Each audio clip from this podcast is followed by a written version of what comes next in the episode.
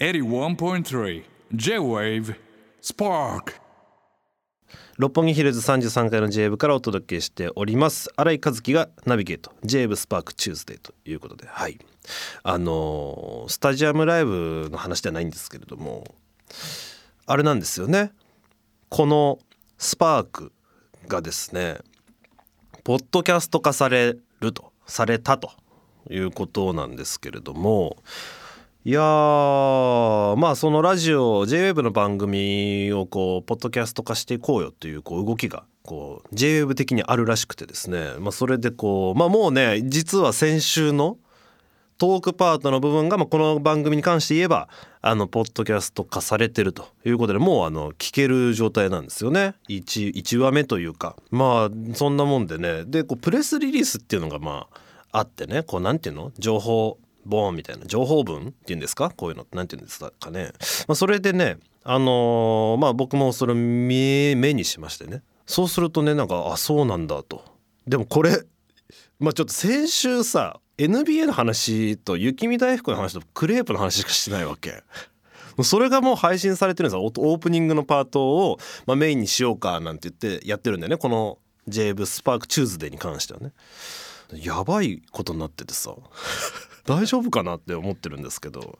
でねまあそのプレスリリースっていうのがこうああるからちょっと目目にしたんですよ。したら J-WAVE で深夜に放送中人気アーティストが日替わりでお届けする SPARK、うん、僕だけじゃなくて、えー、と月曜日の sumika と水曜日の畑さんもポッドキャスト化するということで一応説明文みたいなのが書いてあるんですよね。うん、でスミカは次からか。がまあ最初になるらしいんですけれども JWAVE で深夜12時から放送中の「スパークは夢を形にする夢が見つかるラジオがコンセプトの深夜番組。と。で、えー、スミカがお届けするのはスミッカ暮らし、えー、スミカの暮らしに役立つ情報や生活の知恵をリスナーから募集して必要な情報かどうかだったかをメンバーがしっかりジャッジします。面白そう。ね今回は iPhone プロ野球チップスボールペンなどの情報を紹介と。でえっと畑さんの回ね。えー、水曜ナビゲーターの畑本博がお届けする「えー、畑スイッパ増刊号」えー初回は皆様からの普通歌紹介とリスナーさんの夢目標お悩み相談がテーマのスパークドリーマー。お面白そうですよね。私新井和樹。火曜ナビゲーターの新井和樹のトークパートえポッドキャストでもお届け。初回は NBA のプレーオフ迫るキングヌーのライブに挟まれ毎日時間がない新井さん NBA 熱そして大好きな雪見大福熱が炸裂します。いやどちょっとどうどうなの？これどうなんだろう？これは。どうなんだろうね？これ初回だよね。初回これでさで確か聞いたのよ。そしたら確かに「いやー NBA なんですけど」ってしょ 一言目にこれ言ってんの。何にもないわけ。そのあれが。なんかあるじゃん。始まりましたなのか。まあちょっと切り抜きみたいな感じだからさすがにしょうがない面はあるにせよ1回目から渋くないかいと。でなんかプレーオフのなんか仕組みとか紹介してさ。この番組のねあのを聞いてくださってる方はまあ分かると思うんですけどまあ関東圏しかねまあ放送されてないっていうのもありまあポッドキャスト化されるってことはまあ全国の人が聞けるように窓口広がるってことなんですけれどもそれでまあね一発目あ新井さんだ聞いてみようなんて思ってくれた方いてね大丈夫ですか？山村さん的にはいけてる？いつも通り？まあ確かにねいつも通りなんだけど ちょっとこれフォローしなきゃと思ってフォローするも何もないんだけどね。でもこれが2週目のあれになるなりますよね。きっとね。ポッドキャストのとてところになるから。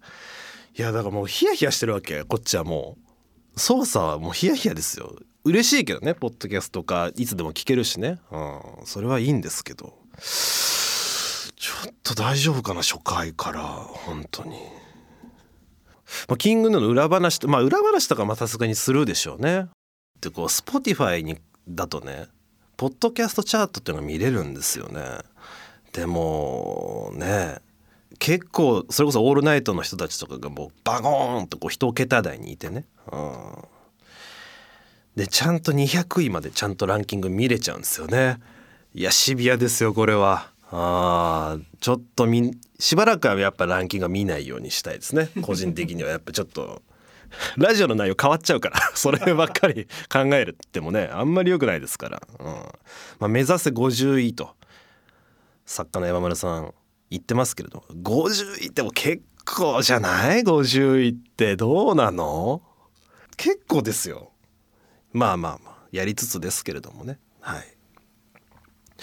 そんなこんなでですねあの先週あの東京マップス JWAVE のあのゴールデンウィーク恒例の無料イベントですよね、うん、それにブレーメンがあの出るということであの、まあ、見に行こうかななんつってね、うん。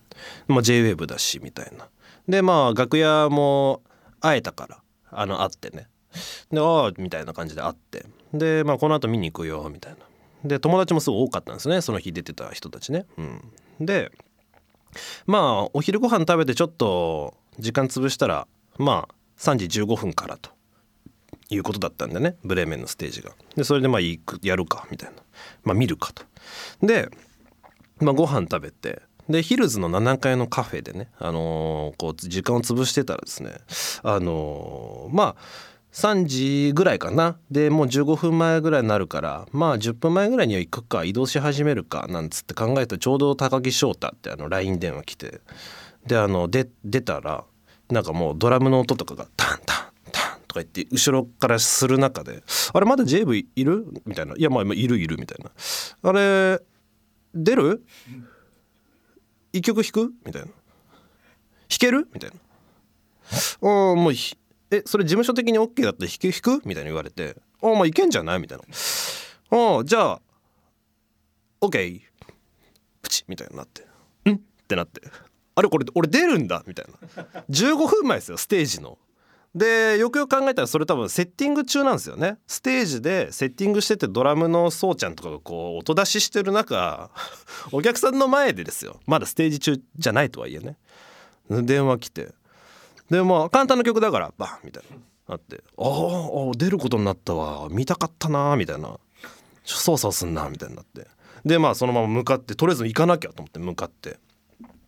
だからちょうど喫煙所みたいな通りかかった時にギターの勝四郎がいたんですよ。うん、でかっちゃんに会って「おお」みたいな「ありがとうね見に来てくれて」みたいな。かっちゃん「ああ」みたいな「えてか俺弾くことになったんだけど」「え？弾くの？カセク弾くの？え？めちゃいいね」みたいな「いやいやメンバー知らないし」ってなって。メンバーも知らないんだなみたいな。翔太しかほんと知らないんだなと思ってね。で何曲目なのかも言われてないんですよ俺。ほんと。言われてなくてでステージ始まってさすがに1曲目じゃねえだろってことであのまあ1曲目はちょっとこう袖で見たりとかちょっと客席で見れてでもしかしたら3曲目あたりで呼ばれるかもしれないから一回ちょっと2曲目あたりで一回ちょっとこう戻ったりしてそっから何曲目か言われてないからずっとそわそわして俺後ろで。でマネージャーとかそのブレーメンのマネージャーとか裏とかねスタッフの方「あえひ弾かれるんですか?」みたいな「いやひ弾きます。あ弾く弾き弾くんです。僕もあんま知らないんですけど、ああそうなんですか」みたいになって。なんか変に気使わせちゃってるし。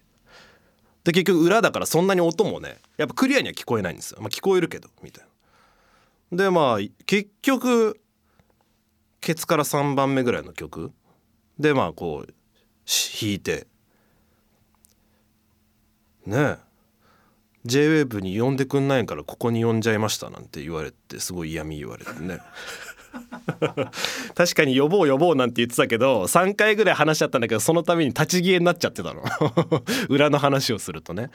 翔太いつか最初に翔太呼びたいってブレメン呼びたいって言ってたんですけどちょっとタイミングがずっと合わず合わず3回ぐらい飛んじゃってたから。もうついにこれちょっと呼んだら俺ねここに呼ばざるを得ないだろうしみたいな。すごいちゃんと政治的な理由で呼ばれて。でなんか弾いてみたら「はいじゃあベースソロ」みたいな。ベースソロも振られてみたいな。いや久々にしびれましたねあれはね。うん。まあでも、まあ、結果ね盛り上がったみたいでね。本当に良かったですけれども。本当に呼ばなきゃいけないね。しブレーメンね。呼ばない？もう。呼ばないでいいか。逆に。いや呼ぶ呼ぶか。さすがに呼ぶか。はい。そんなことがありましたね。まあそれもねまあなんていうのかな。まあ昔からの仲なんでね本当にね。うん。なんかそういうのもいいですよね、うん、そういうステージでこういうことが起きるっていうのはね。もうマジ誰も知らなかったから翔太と俺しか知らなかったから出ることね、うん、そんなこともあってまあいいですよね。いいハプニングっていうか。はい。えー、メッセージ。ありがとうございました。読んでないけど。はい。メッセージお待ちしております、えー、ツイッターの場合ハッシュタグ SP813 ハッシュタグ JWAVE をつけてつぶやいてください。また番組ホームページにあるメッセージトゥースタジオからも送ることができます。僕への質問お悩み相談番組でやってほしいことなどお待ちしております。番組のインスタグラムもあります。アカウントは JA アンダーバースパークアンダーバーキングヌーでございます。ぜひフォローよろしくお願いします、えーここからはこちらのコーナー。行きましょう。新井偏見選手権。こちらは私の地元の友人である忍者男安倍太郎ですね。が発案してくれたリスナー投稿企画ですね。もう何回目なんですかこれ？結構やってるよね。人気コーナーなんですか？あ来てるね。すごい来てるね。よう来るね。結構やってるよだって。そんなある？偏見。偏見ってそんなにある？一人の男に対しての偏見ってそんなにあるかな？あーまああるのか？あ結構来てるということでね。ちょっとまあ紹介しちゃいますか。行きましょうもう早速ね。そんな来てんの？えーなるほどね、えーラジオネーム親知らず抜きたい。ロールキャベツのキャベツを肉に巻く意味ないと思ってそう。切ったらぐちゃぐちゃになるから口の中でロールキャベツにすればよくないって思ってる。うわーこれは思ってるかもしんないですね。だから作らないよね。食うけど。ロールキャベツ好きですしまあ食べたいですよ。うん。食べたいし好きですけどまあ作らないかな自分で。ロールキャベツ作ろってならないかもしれないですね。もう炒めちゃうかもしれないね。ひき肉と。ひき肉とキャベツをね。でもロールキャベツってさこれ俺俺だけか分かんないけど絶妙におかずになんなくないですか？ご飯のおかずに。ロールキャベツで飯食えなくない？えどうですか？滝沢さんどう？ロールキャベツでご飯進みます？進まないですよね。必要感じないですよね滝沢さんは。え渋谷さんどう？進まないですよね。えやっぱそうだ。え山村さんも？メインじゃないよメメインじゃないよね。でもさあいつ服メインメインじゃない感あるけどさでもあいつの面はめっちゃメイン面してくるよね。ロールキャベツって。超主催感あるよね。え石原さんは？え？アカシアって店のやつだけは進む？なんだ俺。なんだそれ。グルメぶきりやぶるいやがって。次次行きましょう。ロールキャベツって飯進まないんですなあロールキャベツが大好物ですって言ってる人もそんなにいないもんね。やめよう。やめやめ次行こう。次。えーラジオネーム馬のしっぽポテチを食べて服で指を拭くタイプの人に対して1時間は文句が言えそう。あーそうだね。これ難しいよね。ゲームやってる男の子とかね少年の時ってよくさね友達ん家でスマブラやった時にさ 大体ポテチ出てくるからさゲームキューブコントローラーが別つるつるんつるんになっちゃうんだよねあれね。あれねいやあれさ当時はなんかあんまり気にならなかったけどさ今この30代になるとさ結構やだね。友達呼んでさ家でスマブラやってさそれでコントローラーが油になってたらさ結構やだなそれウェットティッシュあそうそうそう。普通のティッシュじゃね。無理だからね。油がね。ウェットティッシュをでも毎回食べるためにウェットティッシュをあれしてからスマブラやるわけにいかないから。いやこれ結構ねうん。まあいもうすでに文句言ってるもんな。すでに文句言ってます。はい。えーラジオネームポンポンペイン。えー新井先生は新幹線で 新幹線で前の席の人から「席倒してもいいですか?」と聞かれても平気で断る。これは偏見ですね。大した偏見ですよ。ああすいませんって。無理ですって。言ってそうではあるよね。この言葉しっくりきてるもんね。言ってる感じはなんていうの？のの喉なじみはありますよ。あ無理です。あすいません。言わないですよでもそんなことは。もちろんって言ってる言ってるっすよ。ね。これね。これでもあるよ。ねこの席倒していいですか。一言言ってほしいっていう気持ちはあるけどね。まあでも言わないか。俺も言わないもんな今となっては。今となってはっていうか。難しいですよね。この意外とこの新幹線の席倒すやつってなんかすごく日本人っぽいというかパーソナルスペースでもあるし。無視する人もいるああ言っても無視する人もね。ああそうだよね。でもささすがに倒さないって結構しんどいじゃん。新幹線のあの席って。結構何直角に近いから。うん難しい問題ですねこれはねラジオネーム3周走ってアルデンテ料理番組でこれがすでに混ぜたものです。などえー、にその工程を終えたものがあるなら最初から出せやと思ってる。ありますよね。これこれ混ぜて1時間寝かせておいたものがこちらですのやつね,、あ、ありますよね。なあまあ確かにね。ちょっとだからせっかちなんでしょうね俺最近思ったけど。自分に対して思ったけど。俺ちょっとせっかちなのかな？え思います？見てて。そんなに思わない？ああそうか。偏見でした。自分に対するね。ああ。まあちょっとせっかちなのかんはあるかなと思うんですけどね。はい次。ラジオネームアゲハ。エビの殻むきとブラジャーのホック外しがうまい。どどういう偏見なんだろう？偏見なんだろうねこれね。エビの殻むきあ手先が器用的な感じですかね。まあベースも弾いてるしね。指もかなり動く動く方ですからね。結構早いですからね。でもさそれこそあれだけどエビの殻むき俺嫌いなんですよね。だからなんかそれそれこそさっきの最初から出せやシリーズじゃないけどこういい店であればあるほどエビってそのまま出てくるじゃん。向いてないじゃん。向いてくんねえかなって俺思っちゃうんですけどね。あれパエリアとかもさ結構まんま出てくるじゃない。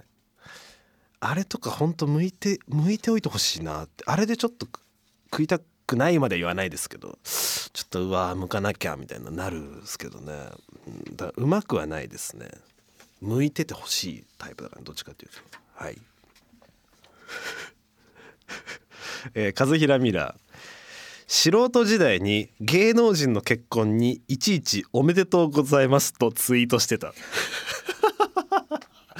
あ新しい角度だなこれな。あーいちいちってやばいね。いやーちょっと見たくないでしょ過去のツイート遡ってさ返信の欄もガーっていってさ2015年とか2014年3年とか俺結構長いからツイッター地味にやってるからちゃんと。だから本当だ大学生の時とかもやってるから一つのアカウントでずっと続けてるんだね。そこまで遡った時に。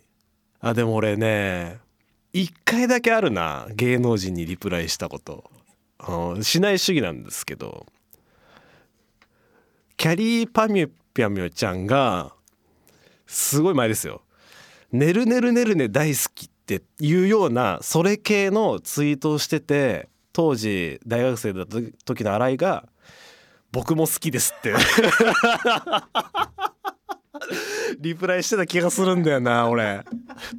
それだけですね。著名人にリプライしたことあるの。あやばいなこれ。これ結構やばいな。それだけはありますけど。結婚におめでとうございますはまあないかな。あ新しいけどね。偏見だけどね。いい偏見ですけど。対象決めないと。これ対象って何をもって対象になるのかもう分かんなくなってきてるよね。当たったら対象なのか。偏見ってことは間違ってるってことですからいい偏いい偏見ってことなのかな？当たっちゃったら違うってことなのかな？これそもそも。今更だけど。めちゃくちゃ今更だけど。まあいいか。いいか。気にしないでね。えー、はい。決めました。えーということで、えー今回も読んだ中から、えー対象のトークを決めたいと思います、えー、新井偏見選手権対象のリスナーさんは、えー、風平ミラーで素人時代に芸能人の結婚にいちいちおめでとうございますとツイートしてたと。これですね。まあちょっと私の黒歴史もね思い出させてくれたと。いうことでね。いい角度でしたね。ちょっと新しい角度でもあったんでね。いいかななんて思いました。ということであれ偏見選手権のコーナーでした。Spark on 81.3 J Wave.